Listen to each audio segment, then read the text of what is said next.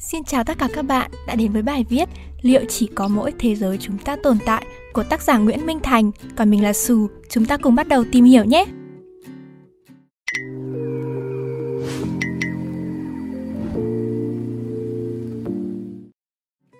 Hãy tưởng tượng một thế giới mà khi bạn thi đại học, bạn chọn một chuyên ngành khác với thời điểm hiện tại của bạn. Bạn tốt nghiệp và làm ở một công ty khác, gặp gỡ những mối quan hệ khác. Đó là một ví dụ của thế giới khác.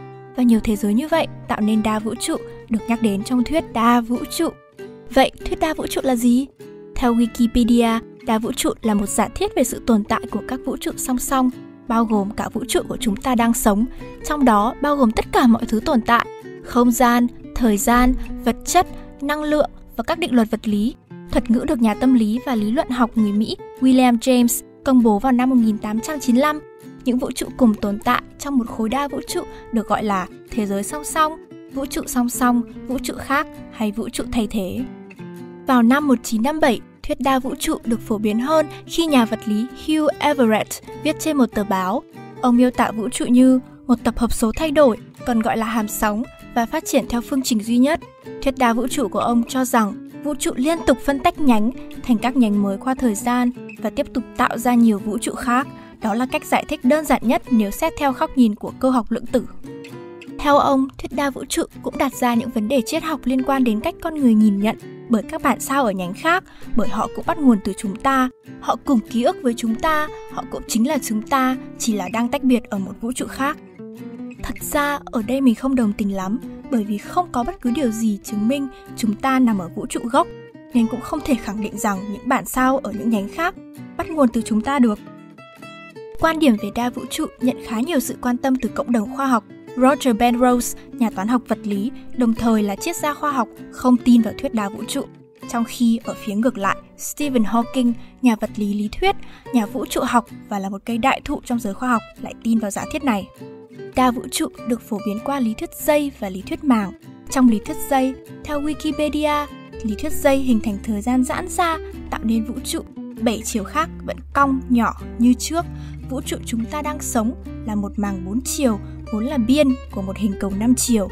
Nằm cách ta một khoảng vi mô trong chiều thứ năm là một màng khác, được gọi là màng bóng.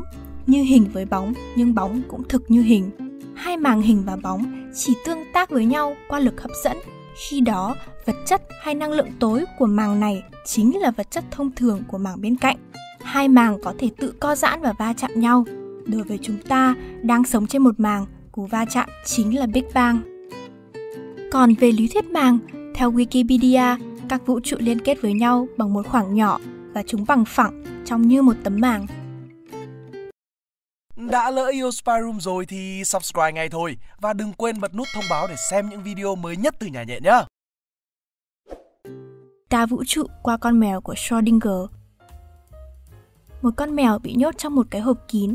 Nếu chúng ta dùng hành động mở chiếc hộp ra, chúng ta sẽ được theo dõi các hệ quả có thể xảy ra trong tương lai của con mèo, bao gồm trường hợp nó vừa sống vừa chết. Điều này nghe có vẻ vô lý, đơn giản là vì trực giác con người không quen với một ý tưởng như vậy. Tuy nhiên, căn cứ theo các nguyên lý của cơ học lượng tử, điều này có thể xảy ra là vì các không gian khả năng trong cơ học lượng tử là khá lớn. Về mặt toán học, một trạng thái cơ học lượng tử là tổng số hoặc sự cộng tác dụng của tất cả các trạng thái có thể xảy ra. Trong trường hợp con mèo của nhà vật lý Schrödinger, con mèo là sự cộng tác dụng của hai trạng thái, còn sống và đã chết. Con mèo vẫn sống ở vũ trụ này, nhưng đã chết ở một vũ trụ khác. Đó là một ví dụ và cách giải thích tiêu biểu của đa vũ trụ. Khi giấc mơ không thực sự là tưởng tượng. Xung quanh chúng ta có hàng trăm loại sóng khác nhau được phát ra từ mọi nơi. Nó luôn tồn tại xung quanh bạn khi bạn hiện diện ở một khoảng cách nhất định. Nhà bạn, văn phòng hay thậm chí ở trên đường vẫn luôn đầy ắp sóng. Tuy nhiên, nếu bật radio lên, bạn chỉ nghe được chỉ mỗi một kênh tại một thời điểm. Những kênh khác bị ẩn đi do không trùng khớp với kênh bạn tìm. Mỗi trạm phát sóng đều có năng lượng và một tần số khác nhau. Do vậy, radio của bạn chỉ có thể bắt được một kênh, nhưng những kênh còn lại thì vẫn tồn tại, đúng chứ? Bạn có thể hình dung các vũ trụ song song sẽ nằm ở một tần số khác với chúng ta. Vì thế, chúng ta sẽ không nhìn thấy hay nghe thấy họ được. Tuy nhiên, đôi khi các tần số sẽ dao động và bạn có thể cảm nhận được các thế giới song song dù mọi việc khá là mơ hồ. Chắc các bạn ai cũng đã từng mơ hoặc trải nghiệm một giấc mơ mà ở đó chúng ta gặp những người rất lạ, hoặc ở những nơi mà chúng ta chưa từng đặt chân tới. Tôi có một giả thiết rằng có thể đâu đó trong những giấc mơ, đó chính là những mảnh ký ức, hình ảnh được truyền tải từ những vũ trụ khác. Tất nhiên, quan điểm trên rất khó để chứng minh, vì theo khoa học, giấc mơ chỉ là sản phẩm của trí tưởng tượng và hình ảnh ghi nhớ trong bộ não của chúng ta.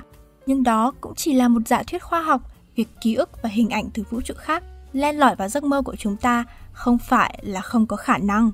Một ví dụ khác cũng khá gần gũi với mọi người, đó là hiện tượng cảm giác khi nhìn thấy trước một viễn cảnh ở hiện tại.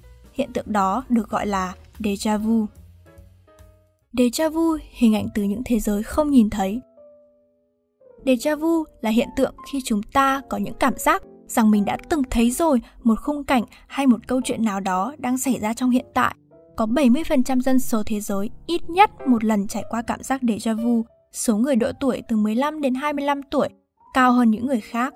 Những người đã trải qua cảm giác này mô tả nó như một cảm giác vô cùng quen thuộc với một sự việc hay một tình huống nào đó, mặc dù thực tế thì sự việc ấy chưa từng xảy ra trong quá khứ hoặc trong giấc mơ. Các giải thích cho hiện tượng déjà vu thường sẽ theo trường phái huyền bí.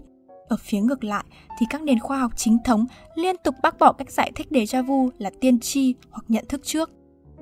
Theo tiến sĩ Michiko Kaku, chuyên gia vật lý lý thuyết người Mỹ, ông cho rằng vũ trụ song song chính là câu trả lời thỏa đáng nhất cho hiện tượng déjà vu, khi mà những hình ảnh từ déjà vu chính là những mảnh ký ức bị lạc trôi từ các thế giới khác.